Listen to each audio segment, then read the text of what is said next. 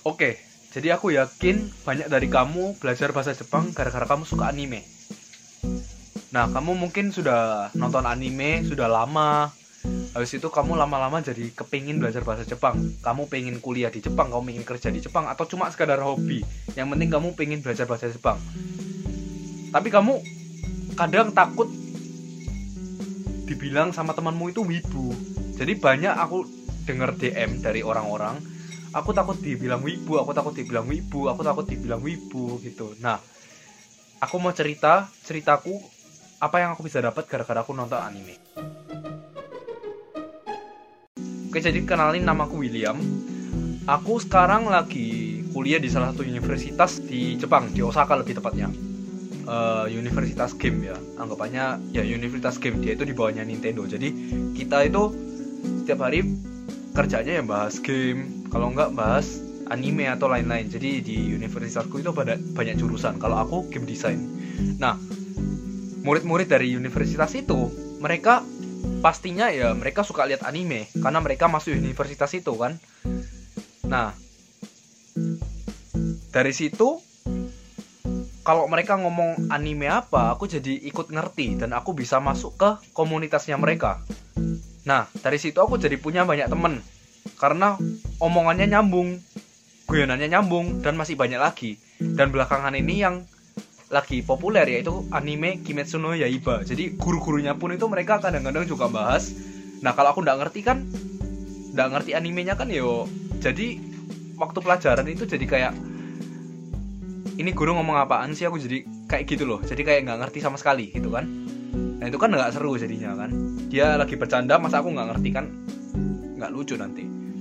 Nah terus kalau kamu mindsetmu masih dalam keadaan takut dikatain wibu kamu lupain itu aja semua.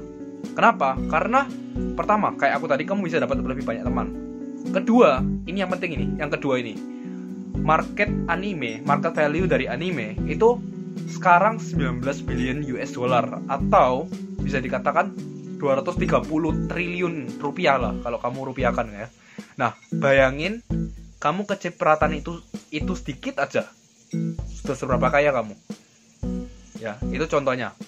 Jadi menurutku kalau teman-teman kamu bilang kamu wibu atau bilang kamu apa kamu jangan takut. Jangan takut.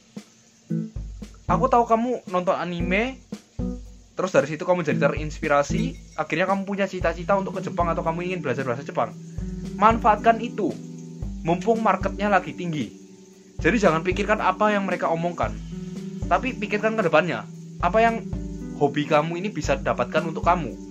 Misalnya kamu jadi animator, misalnya gara-gara anime kamu jadi kepingin ke Jepang, misalnya gara-gara anime kamu jadi punya cita-cita untuk jadi mangaka atau jadi semuanya, jadi game designer kayak aku. Manfaatkan itu. Kenapa? Begitu kamu kecipratan dikit dari 230 triliun tadi, kamu tinggal kasih mereka buku tabunganmu mereka cuma bisa diem. Mereka bilang halah kamu cuma wibu. Kamu tunjukin aja buku tabunganmu. Mereka diem. Aku jamin itu. Jadi jangan pernah takut untuk belajar bahasa Jepang gara-gara takut dikatain wibu atau sebagainya. Kamu ikuti aja passionmu apa kamu ikuti apa yang kamu suka dan belajar sekuat tenaga. Buktikan ke mereka kalau mereka itu salah. Gitu aja. Oke? Jadi jangan pernah takut apa yang orang lain katakan percayakan dirimu sendiri raih cita-citamu percaya kalau dari semua hobimu itu ada value-nya masing-masing contohnya kalau anime tadi value-nya ya seperti yang aku bilang tadi oke okay?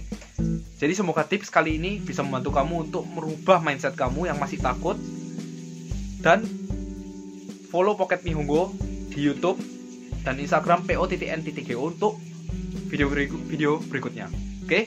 see you next video